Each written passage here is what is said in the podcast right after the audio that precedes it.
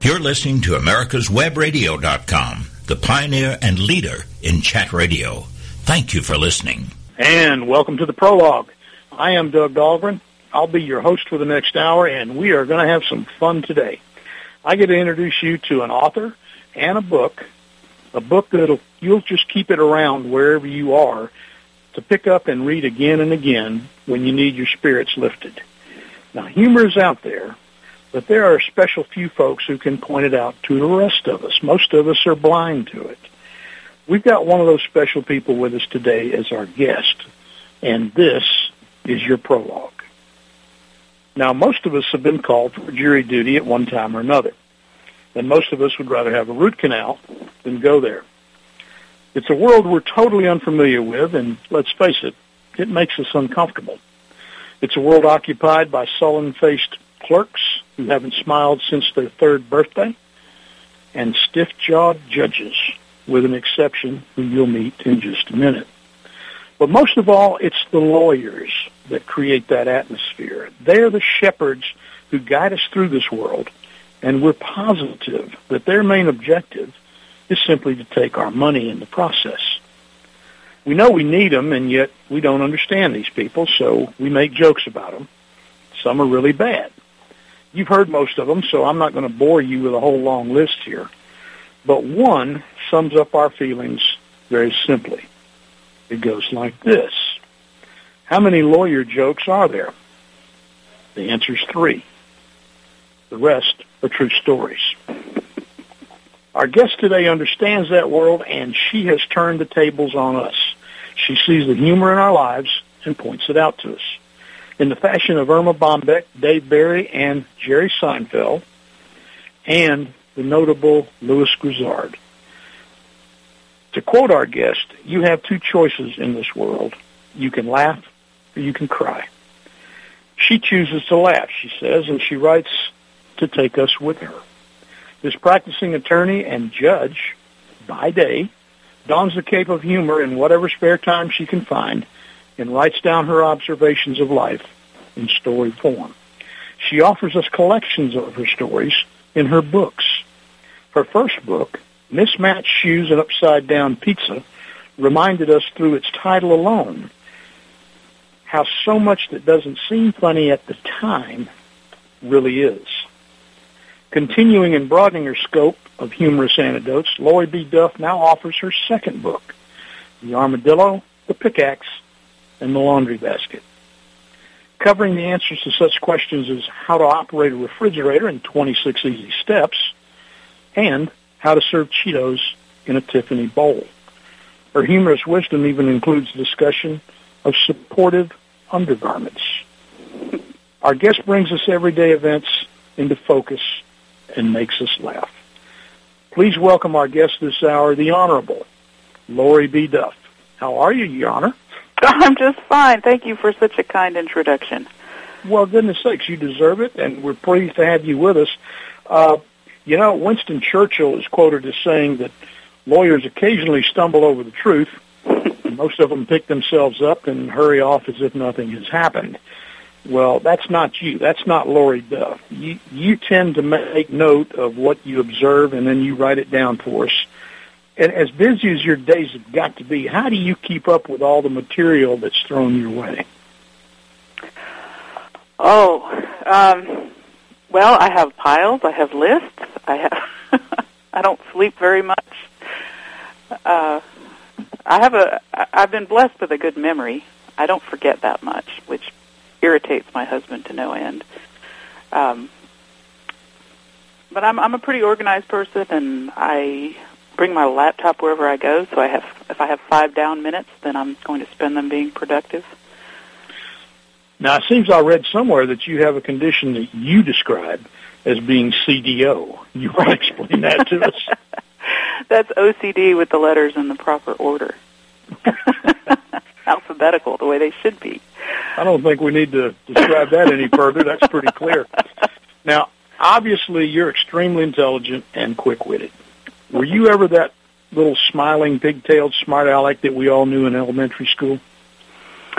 I was a pretty good kid. Um, I, I really despite it all, I am a people pleaser, and I, I do toe the line most of the time. Um, I, I, in my memory, I'm probably a lot more straight laced than I I was in real life. Um, but I, my father still will to this day tell the story of the time that um, I, I needed I had forgotten something at school and he brought it to the high school to give to me. And I wouldn't come out of the stairwell for him to hand it to me because he I, I didn't want to break the rule even though my father was standing right there. And and and so I've always been that person but that doesn't mean that I don't have a sense of humor. And in, in this book um, you know I, I had thought that I, I found my writing voice later in life but my father reminded me of a, an essay that I had written in high school that had won some New York State award at the time that I had written. Uh, I think it was an, an assignment to write a Jonathan Swift-like essay uh, about airline, and what I, what I had written about was airline regulation, and it was, must have been 1985, 1986, and uh, so I included that in the the latest book as, as an example of how I guess I've always been this way. Well, what was your child like, uh, childhood like? Did did you have other siblings and uh, regular interaction with those? Yeah, my I'm, I have a really normal upbringing. I, I there's nothing traumatic about it, which I guess is good, but unusual these days. My parents are both alive and still married to each other. Uh, I have a sister, uh, and she's three years younger than me. And We grew up in your basic middle class household. Now, does she write at all, or is or she just enjoy reading your stuff? she doesn't write, uh, not that I know of, anyway. Not that she showed me. Uh, she's a she works for the school board. She was a school teacher, and now she works for the school board in a school system on Long Island. All right. Well, now today, of course, you've got a terrific family of your own. You've got your husband Mike and the two children, Jacob and Marin. Yes. Uh, how and when did you meet Mike? Uh, I have a good story for how I met Mike. uh, Mike was, at the time, one of the helicopter pilots for the DeKalb County, Georgia Police Department. And uh, I worked in the juvenile court, which was across the street from the building where the helicopters took off and landed from the roof. And we had these big picture windows in the front of the building, and occasionally I would look out and see the helicopters taking off and landing, and I said, if it kills me, I'm getting a ride. I'm getting a ride in one of those helicopters. And I was an assistant district attorney at the time working for DeKalb County. And um, so one day uh, in the juvenile court, I saw a guy in a flight suit talking to a friend of mine about a pending case, and I walked up and asked for a ride. and that straightforward. Was yeah, that was in December of 1995, so it's been almost 20 years, and here we are. Well, very good. Now, along with your practice, we've already mentioned you have two books. You've got the original Mismatched Shoes and Upside Down Pizza, and now we're here today to really go into the armadillo, the pickaxe, and the laundry basket. What would you say is different, if anything, about this new book? Um, well, I've included some things in it that are uh, uh, a lot of it is, a compendium of what I've put up on my blog, which is, is different places you can find it on the internet. Um, but I've also added some that were deemed by what I call my screening committee a little too much, I guess. They're still relatively clean, uh, but for my for my blog, and so they're included in there as new new material. Also, like I mentioned earlier, the essay from when I, that I'd written in high school. Um, as also just as I write and as I do it more, I think my style matures. There's a little more, I think, sentimentality maybe in this one, although certainly not a whole lot of it. well, we're we're all exposed to you know humanity on a daily basis, but you know, let's back up a minute. You you've been around it. You've had it forced upon you for many years. How long have you been, including the, your time as a lawyer? How long have you been an officer of the court? Oh, that would only be my time as a lawyer, but I, I passed the bar in November of 1994, so it's almost 21 years now. 21 years. And today, you're a municipal judge, mm-hmm. and you still are a managing partner in your law firm. Right. It's pretty. That's a pretty full day, isn't it? Yes, it is a very full day. when when did all this information that you've obviously absorbed? When did it turn into humor writing? When did you start writing it down? I started doing it probably about five or six years ago um, as just a, a way of cheap therapy. I was my husband had taken down the light over the sink in my bathroom and then got distracted and didn't put it back up for several months and it was really irritating me and so I just started blogging and, and this is not really a public blog but I just started blogging about all the things that he found time to do that were not putting the light back over the sink which included planting a garden under the power lines to attract wild turkeys and and things like that. And um, then about um, close to three years ago now, the Patch uh, had put out a call for bloggers, and I sent a copy of what I had, and I asked if that would be appropriate. And then um, they liked it, and I thought, well, that's a little too personal. I really don't want to air my personal business in a public forum. But there was so much other material out there that is personal. I mean, all these stories are personal. They're all about me and my family, the things we think and the things we do. Uh, and so I, I really just broaden the scope rather than just talk about my husband and what he does and doesn't do, and, and talk about the world as I walk into it. This might be a good time to go ahead and tell the folks where can they find your books. Uh, almost anywhere online. It's on Amazon, the website. It's on Barnes and Noble's website. It's on um, Books a Million website. It's uh, you can find it anywhere online. I'm working on the brick and mortar retailers right now. It's only been out a little over a month, so I'm still working on that. Do you have a Do you have a personal website where they can? I do. I do. It's uh, LoriDuffWrites.com. And Lori is spelled with four letters, L O R I. There's a lot of ways to spell it, but L O R I D U F F Writes dot com. Wonderful. Very good. Folks, want you to go out there and check out these books. There's two. We've got Mismatched Shoes and Upside Down Pizza, and the new one, The Armadillo, The Pickaxe, and The Laundry Basket. And we're here this morning with Lori B. Duff. This is Doug Dahlgren on your prologue, and we will be back with more after these short messages. Affordable health insurance was the promise of Obamacare, but for many, the government mandate caused more problems than it solved. This is Dr. Elena George from Medicine on Call, and I want to tell you about a truly affordable alternative allowed under Obamacare, Liberty HealthShare. Liberty HealthShare bypasses doctor and hospital panels, giving you the freedom to choose. And with a maximum of $500 out of pocket per person and 100% coverage up to $1 million per year per occurrence, you can rest assured knowing you and your family are protected.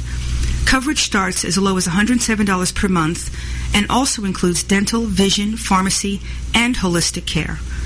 Liberty HealthShare puts you back in charge of your health. Visit them online at libertyoncall.org. Again, for a true affordable alternative to Obamacare, visit libertyoncall.org or call toll-free 1-800-714-6993 today. Don't be hoodwinked by the left who wants you to believe the fairy tale that we can power America on butterflies, rainbows, and pixie dust. I'm Marita Noon. Get the truth about energy on my show, America's Voice for Energy, only on America's Web Radio. When four members of Congress all die within four months, each of their deaths appears to be from natural causes. But when mysterious messages begin to appear in the form of quotations from long dead revolutionary heroes, one reporter sets out to prove the existence of a serial killer. His search discovers dark secrets and an assassin shielded by people who need the very services that only he can provide. The Sun Silas Rising, a novel by Doug Dahlgren on Kindle or paperback through Amazon.com. You're listening to America's America'sWebRadio.com, the pioneer and leader in chat radio. Thank you for listening.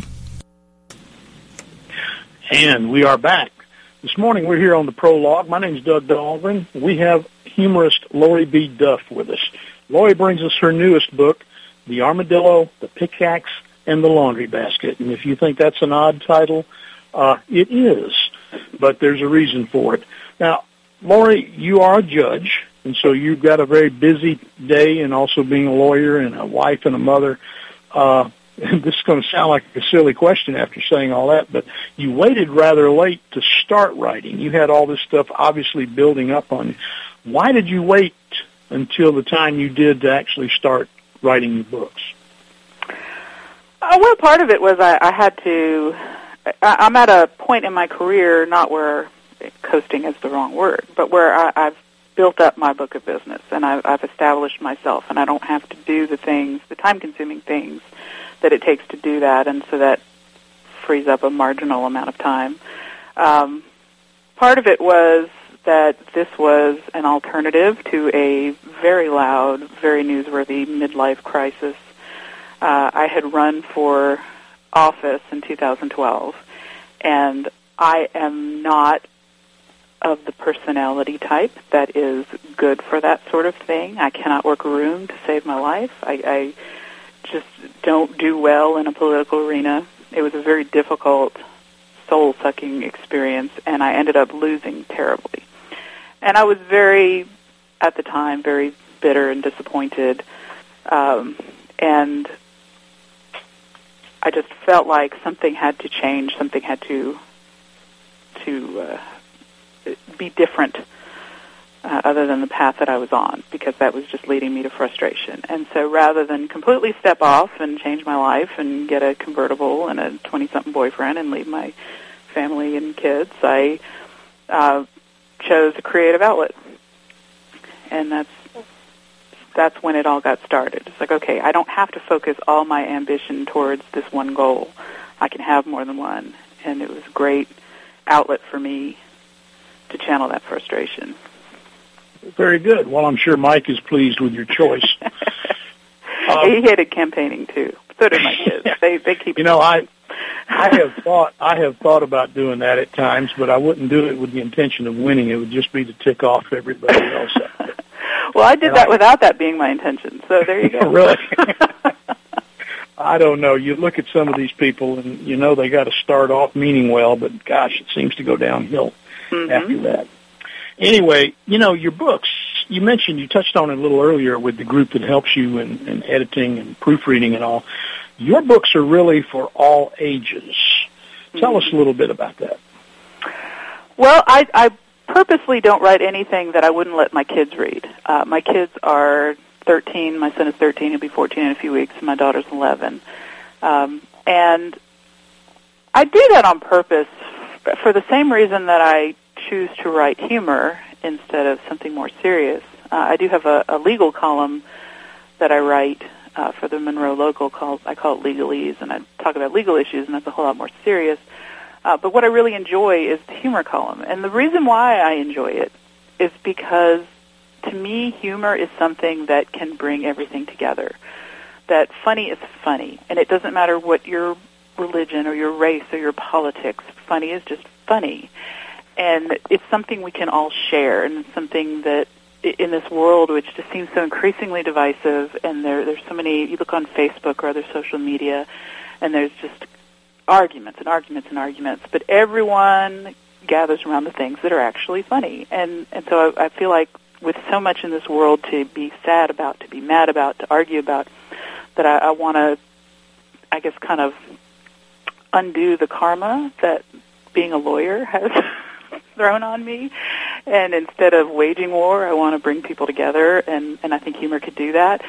And I think that, you know, so many these days, so many humorists and so many comics and, and so much writing in general is, is uh, full of cuss words, sex, violence, that sort of thing. And it has its time and place, and anyone who knows me well knows that there are times when uh, you could easily compare me to a Marine on shore leave but there there's a time and a place, and it it sort of hampers creativity. You know, it's easy to drop an f bomb, but it's really hard to come up with an alternative. And a lot of times, the alternative is funnier. and it, so it, it, in purposely avoiding that sort of thing, not only do I expand the audience, um, and my my son's friends actually really they're 13 and they they love the book and they posted all over Instagram about it, and my mother's friends love it too, and they're in their you know 60s, 70s, 80s, and um, so I, I I think it's great that there's something that can be universally enjoyed, and that's the only way to do it.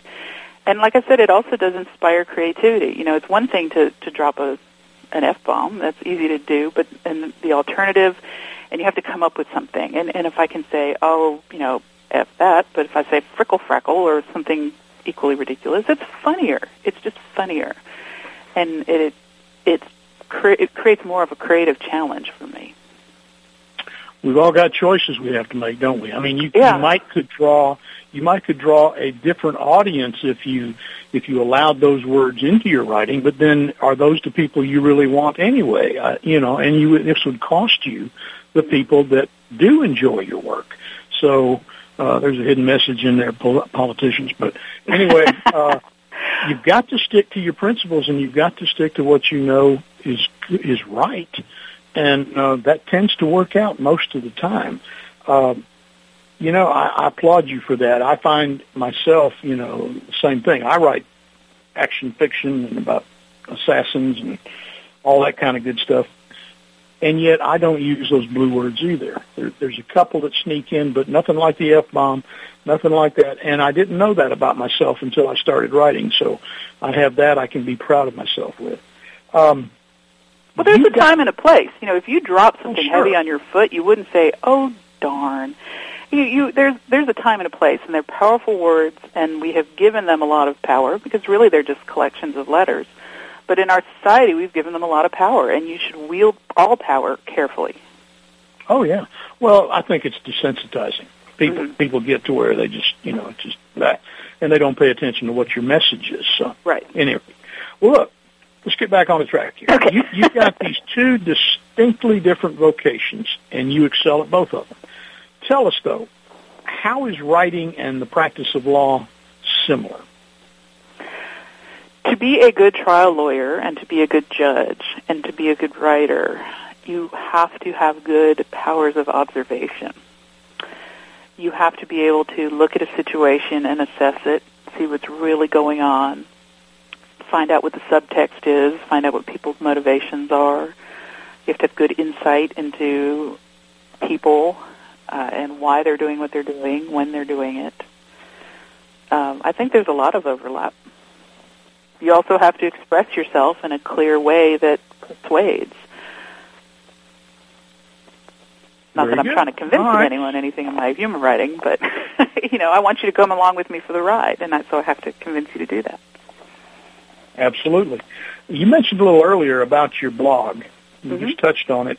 Why don't you go into a little more detail? Tell the folks about your blog, and also you write in a local newspaper and some other outlets. Tell the folks where they can find these and, and what you do, what's your use in those. Sure.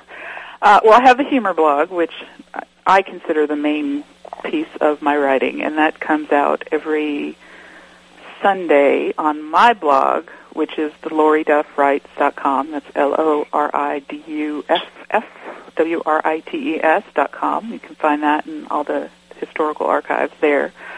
Um, then on Monday, the same humor blog comes out on the Monroe Local, which is a local uh, a it's an online newspaper. Um, and then on wait, I t- take that back. It comes out on Tuesdays on Monroe Local. On Mondays, my legalese column comes out, which is a column about the law, and uh, I make a point in it of not having opinions about the law, but rather just explaining this is what it is.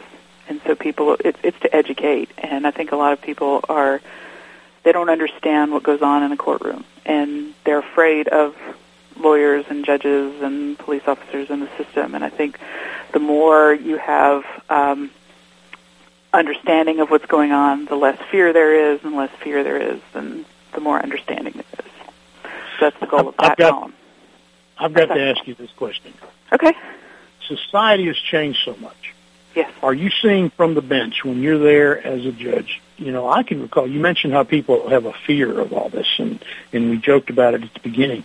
But are you seeing less and less respect for your position on the bench and for the law in general uh, in today's society, or is that just uh, something that that I'm thinking I'm seeing? No, I think you're right. Um, my husband has very strong opinions on this, and he was a police officer for 30 years. And he will tell you that the day everything changed was when the Rodney King incident occurred. And that was the turning point, and that it's gone considerably downhill since then. And that when he first started as a police officer, when he showed up, everyone was happy he was there. And then when, by the time he retired, uh, that no one was happy when he was there. And it's it's unfortunate, but I, I think it is. I do see that steady decline. People come to court wearing raggedy t-shirts and shorts and flip-flops, and they're just not taking it seriously. Well, the job you do is serious, and yet I think they've lost sight that really our laws, well, they used to be anyway, simply an agreement that we have among ourselves as to how we're going to conduct ourselves. A stop sign's not there to slow you down from getting to the mall. A stop sign's there to keep you from having a wreck with the people going the opposite direction. Uh, all of the laws have a purpose and a meaning, and they're they're from us and by us and for us, and then we have to have people that enforce them. And yeah, I don't know. Uh, society today tends to look at stuff like that as, oh, that's just the man trying to tell us what to do. And you know, we got to grow up. I think it's a lack of maturity to be uh, a little bit preachy well, what here. But. What I say in my in my columns all the time is there's a story behind every law. There's an incident that happened that provoked a legislature legislator to present this law. And so you right. have to consider what happened. What was the situation? And your job is to sit there and make sure that it's fairly and equally applied. Mm-hmm. Not and my job difficult. at all to decide if I like it to decide if I agree with it or if it's the way I would have written it or the way I would have passed it. It's my job to say this is the law and either it applies or it doesn't apply to this situation. And that that's it. That's the sum total of my job. Absolutely. And just like with the things that the police officers are going through today, the people who are the officers of the court, they need and deserve the respect of all of us. You know, regardless of what the situation. I got a ticket. We had a disagreement over how fast I was going in South Georgia, but uh, anyway, the guy was doing his job. You know, he saw it one way, I saw it another. Uh, I didn't like it. You gotta, you gotta go with the flow, and you gotta. He didn't just single me out. People look at things in an odd way. Listen, we we're going to get back on track right after these breaks. We are here with Lori B. Duff. She is a humorist, writer, and a judge and she brings us her new book, The Armadillo, the Pickaxe, and the Laundry Basket. And we're going to be back with more from Lori after these messages. When four members of Congress all die within four months, each of their deaths appears to be from natural causes. But when mysterious messages begin to appear in the form of quotations from long dead revolutionary heroes, one reporter sets out to prove the existence of a serial killer. His search discovers dark secrets and an assassin shielded by people who need the very services that only he can provide. The Sun Silas Rising, a novel by Doug Dahlgren, on Kindle or paperback through Amazon.com. Did you miss a show that you really wanted to hear?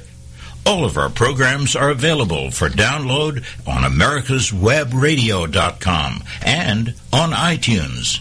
You can listen to your favorite programs on americaswebradio.com anytime you like.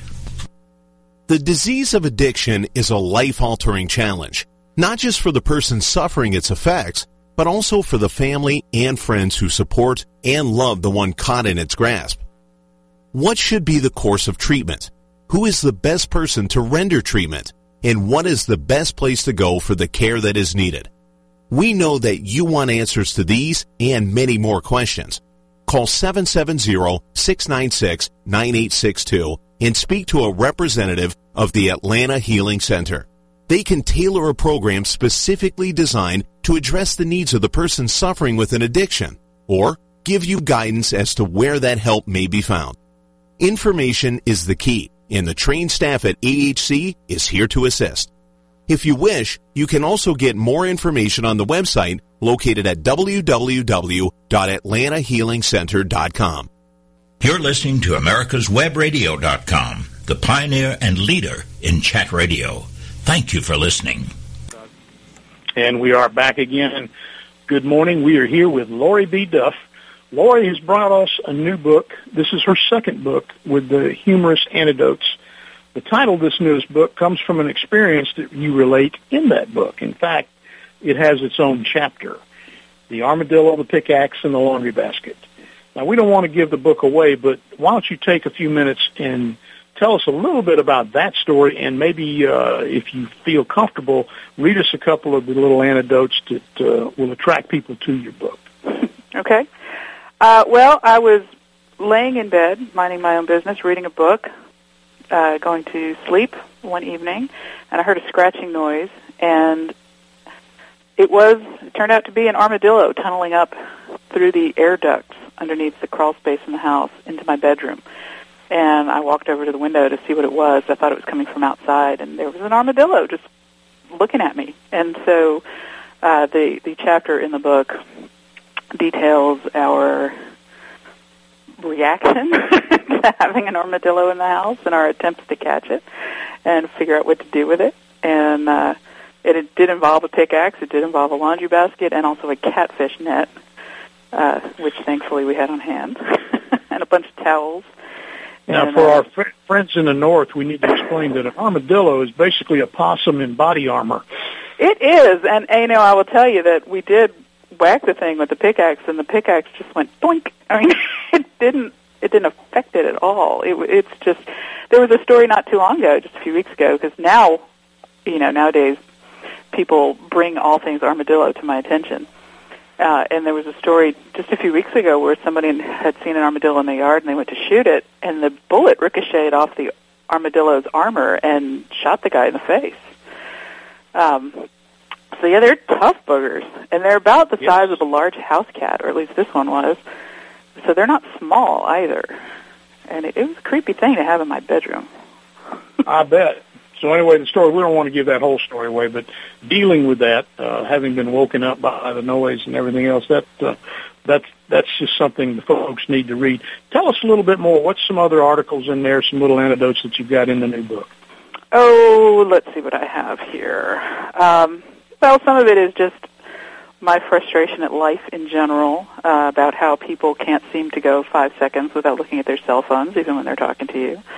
I start out with that one. Um, you, you mentioned in the beginning about the refrigerator. When I we got a new refrigerator, and the operating manual was about the size of War and Peace. It, I couldn't believe it took that much instruction to operate a refrigerator because you just open the door and you put the food in and then you close the door, and I couldn't imagine what else there was. Um, then there's stories like the armadillo story. Uh, there's last year for us, or the past the year that this book covers, it covers about a year of our lives, was a very uh, oh, tragic is a very dramatic word, but there was a lot of medical stuff going on. I had pneumonia. I had cataract surgery. Uh, my husband had back surgery. I fell and shattered my arm and had to have reconstructive surgery. So there was a great deal of medical attention, and uh, that is addressed in the book. I tried to make that funny, mostly for myself. Um, and then just stuff about the kids and stuff about wearing sensible shoes once you turn 40 and uh, other things. It's just a little bit of everything. I think that's the point of what you do, really. Uh, the medical issues, you've got a whole section on that. Yes. And, and it sounds serious, and yet the point is that whatever's going on in life, there's humor in there. And sometimes you just don't see it till you're able to step back and, and look at it. And Lori writes about this in a way that, you know, I wouldn't be able to do it, but I enjoy looking at it. I enjoy reading it. Um, there are reviewers that uh, have reviewed your book, primarily the first one, because this one is brand new. But you know, I mean, the, the phrases that the reviewers use are things like "couldn't stop laughing" and "it's a great read," and, and it reminds them of their own family. So, uh, you know, speaking of that, uh, families can be your own biggest critics. What do your husband and your kids think of what you do? My husband likes it. He thinks it's funny. He thinks I exaggerate, uh, but I have asked him to point out to me exactly where it was that I was exaggerating, and he has been unable to do so. Um, I think he just does that for his own his own self defense. Um, my son thinks it's funny. My daughter, now that she's 11, is a little bit embarrassed by it now. She used to like it more than she does now. And there are many times, it, it, it happens so often with my family and also with my friends that something will happen and someone will look at me and say, you're going to blog about this. You're going to write about this. I'm going to be in your next book. and sometimes they're right and sometimes they're not. Um, but yeah, it's uh, they enjoy it for the most part. I know my son does, and when the book first came out, and it it was uh, on the Amazon Hot New Releases list and the Humor Essays bestseller list on Amazon, and there are these. Uh, I guess they're called YouTubers. I don't know. I'm so old and uncool, but uh, that these teenagers just love, and they're these. I call them kids. They're probably in their early twenties, but they've they've made a fortune and a career out of making these little YouTube videos. And so my book was right next to this kid named Tyler Oakley's. Tyler Oakley's a YouTuber. And that sent my son over the edge. He could not believe. He was not impressed until he saw my book right next to Tyler Oakley's in the rankings. And then he just went crazy and started telling everyone. well, it's, it's good to impress the kids. You, you know, the humor's there, but you write some serious subjects. Uh, mm-hmm. You write about male-female relationships. Now, that can be uh, somewhat treacherous. Uh, that's pretty deep water to get into. Uh, you write about parenting. You write about grammar and travel, and again, you mentioned the medical issues. You know, tell us how how do you manage to find humor in all of those things? There's humor everywhere if you look for it, and also humor is a way of truth telling. I mean, if you if you look back at if you can remember back to high school when you had to read King Lear, and the only one that was able to to tell King Lear the truth was the fool, because he was the only one anyone li- would listen to. And, and humor is just an effective vehicle for truth. And and if you tell somebody something in a dramatic way, they may or may not listen. They people tend to tune out if you're yelling at them. They you know they can't get involved in someone else's drama, but if you make them laugh, they'll listen to you. Um, and so part of it is intentional in that way. Sometimes I'll want to make a point, and I think, okay, how can I make that point funny? Um, and then some of it is just a, a way of looking at the world. Just there's there's funny in everything if you look hard enough.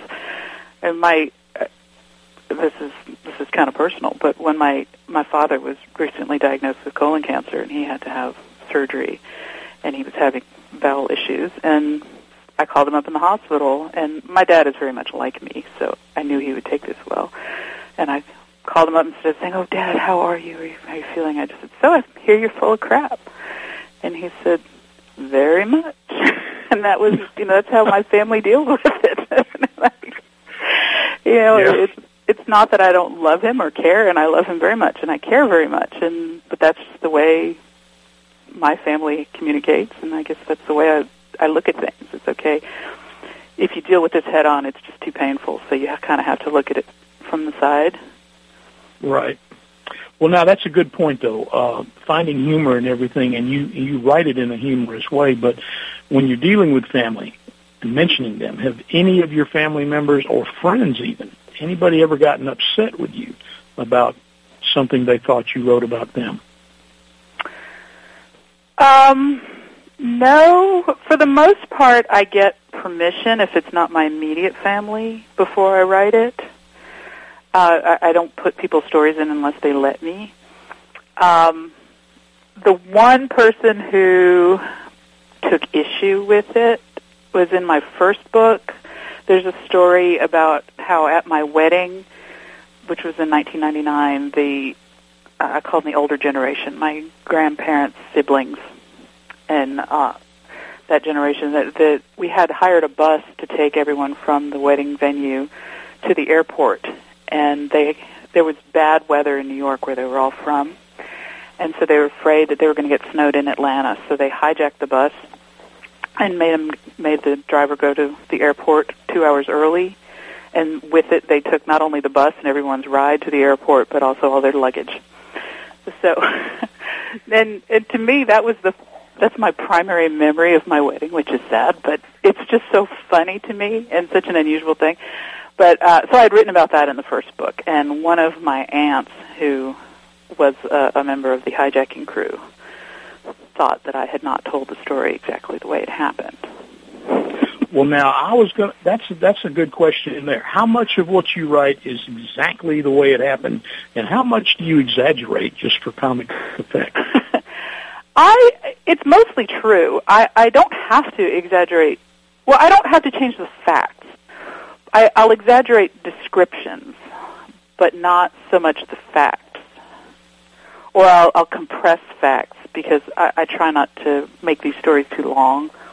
I think for the most part, th- these are just light little things, and I, I don't want to make someone sit somewhere for 45 minutes to read it, one of these stories. So I, I will compress facts and leave some things out, but for the most part, it's true, or at least true the way I see it. And I understand that truth is a fluid thing, depending on your perspective. Well, yeah, it'd be nice if, if you know they're not long stories. These are these are two three pages each, a little bit long to be actually read over the air here, but uh, the titles of some of these things, manufactured emergencies, breakfast of champions. We mentioned already how to operate a refrigerator in 26 easy steps. Uh, you've got a little section on selfies. We mentioned cell phones and the way people are today. Uh, the, the titles kind of give you food for thought. And then Lori takes these subjects and goes into a two or three page essay that uh, just breaks you up. I mean, it's it's nothing new, nothing that you hadn't thought of, but you didn't write it down. She did. Isn't that right? Well, yeah, I, I've I've heard that a lot, and that makes me happy that that people can relate to what I've said. That these are, and that encourages me because when I first started doing this, it was very I felt very vulnerable. These are my thoughts, and I'm letting people read them, and more and more people will come up to me and say, "Oh, that's exactly it. That's that's what happened to me." And and it's funny because I'll, I'll come across people, especially in my community, that I know who they are, but I don't really know them well, like like other parents in the school where my children attend and things like that. And they will have read my books or read my blogs, and they they know me. And it's not even really that they think they know me; they kind of do. And I don't know them, and they forget that. Uh, but so they'll come up to me and expect me to have some knowledge of this shared friendship we have, and it's just been me talking the whole time. I don't know anything about them. Well, we're here this morning. We're talking with Lori B. Duff. She has two terrific books out. The first one was Mismatched Shoes and Upside Down Pizza and The Armadillo, the Pickaxe, and the Laundry Basket. We're short for a break here. We're going to take a few minutes and we'll come back and tell you how you can find these books. We'll be back in a minute. When four members of Congress all die within four months, each of their deaths appears to be from natural causes. But when mysterious messages begin to appear in the form of quotations from long dead revolutionary heroes, one reporter sets out to prove the existence of a serial killer. His search discovers dark secrets and an assassin shielded by people who need the very services that only he can provide. The Sun Silas Rising, a novel by Doug Dahlgren, on Kindle or paperback through Amazon.com. Did you miss a show that you really wanted to hear? All of our programs are available for download on americaswebradio.com and on iTunes. You can listen to your favorite programs on americaswebradio.com anytime you like. Affordable health insurance was the promise of Obamacare, but for many, the government mandate caused more problems than it solved. This is Dr. Elena George from Medicine on Call, and I want to tell you about a truly affordable alternative allowed under Obamacare, Liberty HealthShare. Liberty HealthShare bypasses doctor and hospital panels, giving you the freedom to choose. And with a maximum of $500 out of pocket per person and 100% coverage up to $1 million per year per occurrence, you can rest assured knowing you and your family are protected. Coverage starts as low as $107 per month and also includes dental, vision, pharmacy, and holistic care. Liberty HealthShare puts you back in charge of your health. Visit them online at libertyoncall.org. Again, for a true affordable alternative to Obamacare, visit libertyoncall.org or call toll free 1 800 714 6993 today. You're listening to America'sWebRadio.com, the pioneer and leader in chat radio. Thank you for listening. And good morning again. We're here on Prologue. My name's Doug Dahlgren, and we have our guest, Lori B. Duff.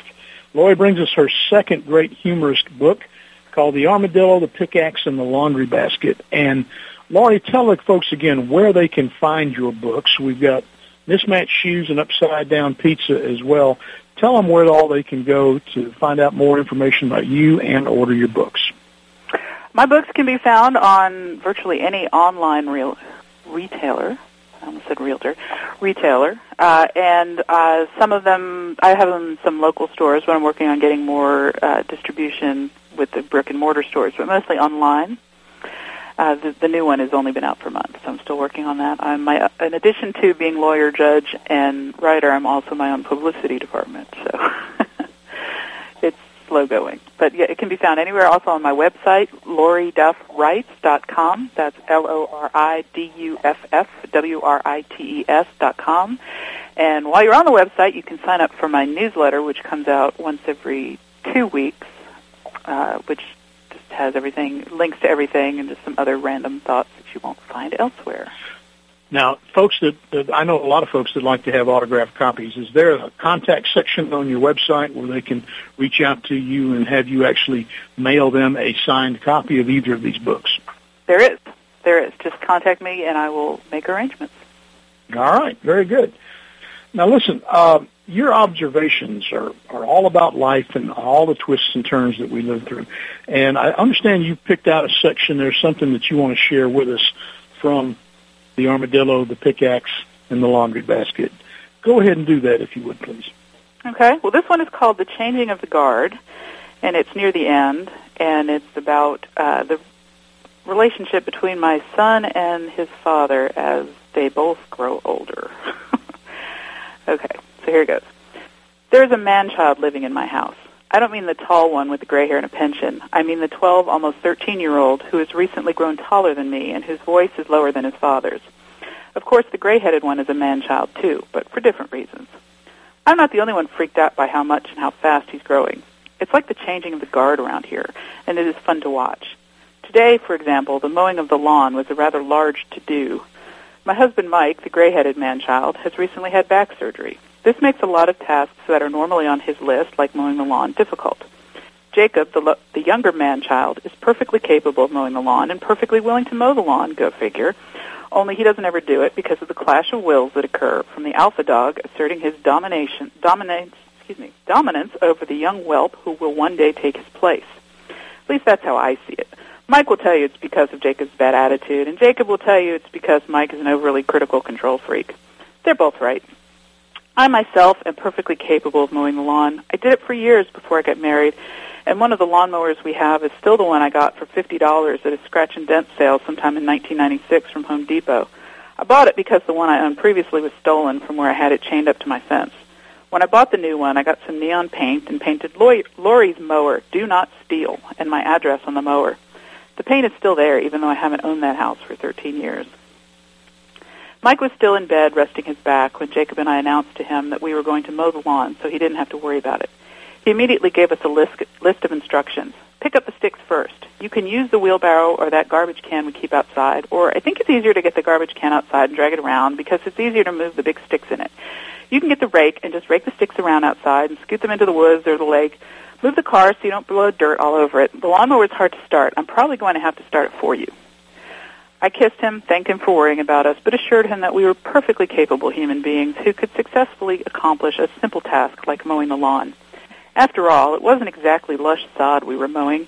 It was dirt patches and clover and crabgrass with the occasional lonely, hopeful remnant of fescue poking through. There had been a storm recently, and great big sticks that might more accurately be called logs filled wheelbarrow after wheelbarrow and got dumped in the area of sticks I call the snake pit. When it was clear enough, Jacob went out to the shed to get the lawnmower. He announced that there was a newly found type of creature in the shed, some kind of enormous, freaky cricket spider antenna sporting critter that was eating a smalling, smaller spider. But, like the man he is becoming, he did not run away squealing, just kept his distance and wheeled out the lawnmower. He started on the first pole and started to mow the perimeter of the yard.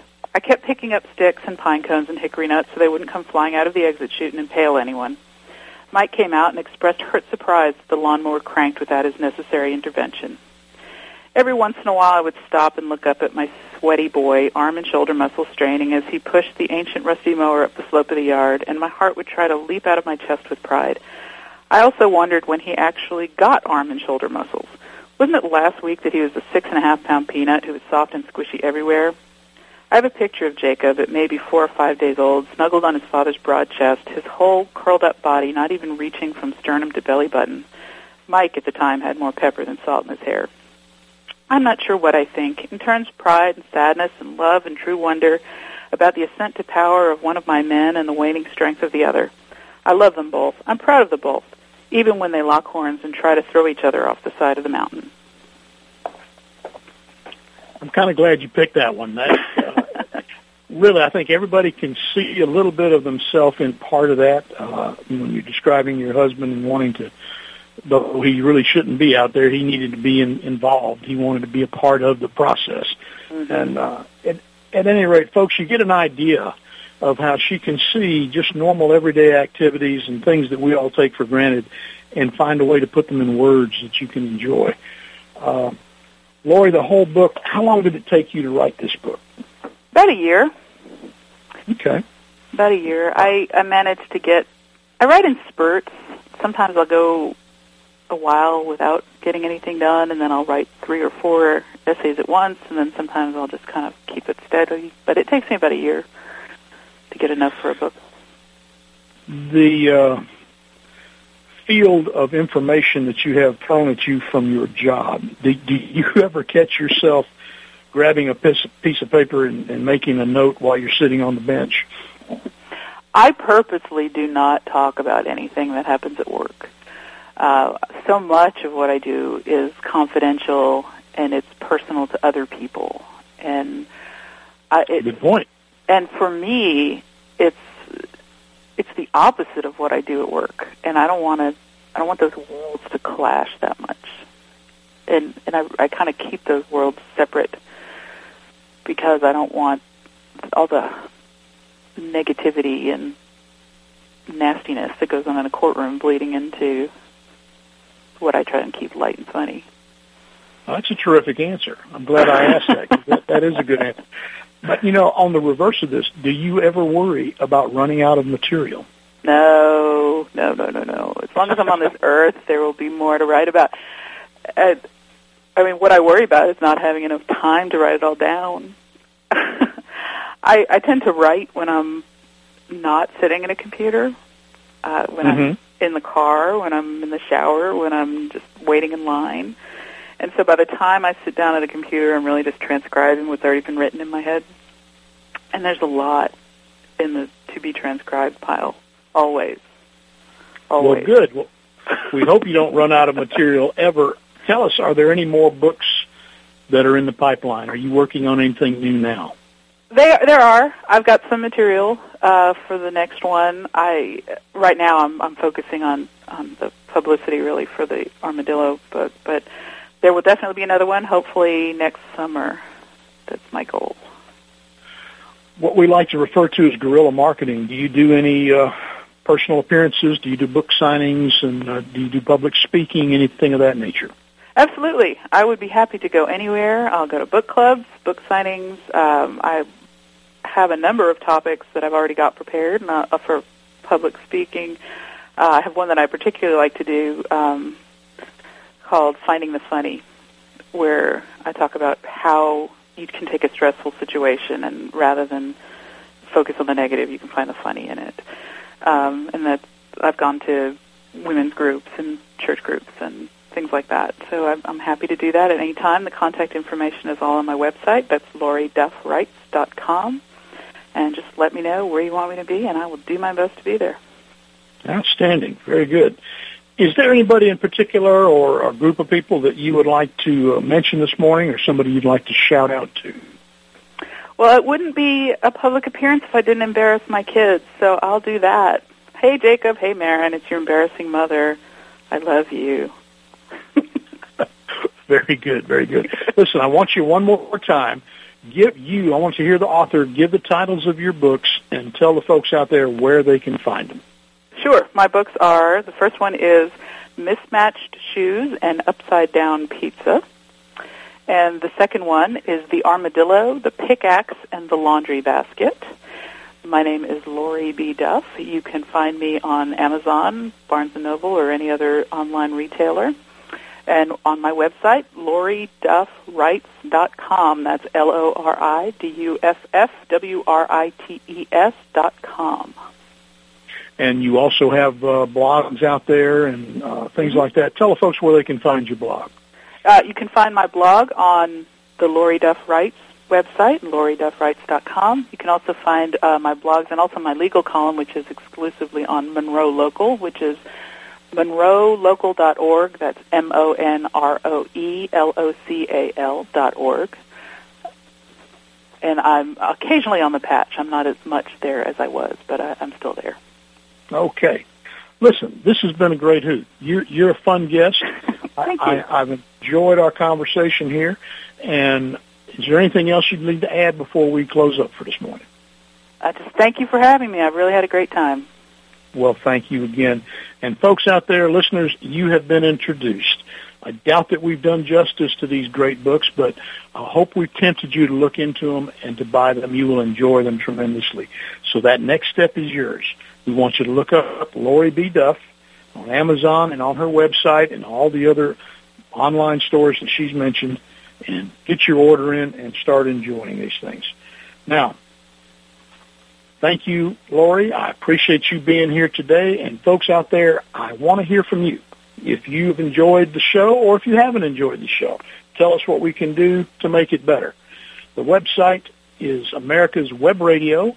You can reach me by email at doug at americaswebradio.com or at doug at dougdahlgren.com. The show is the prologue. We'll be here again next week. I hope everybody has a terrific weekend. Read a book. We'll see you again in 167 hours. Take care. You're listening to America'sWebRadio.com, the pioneer and leader in chat radio. Thank you for listening.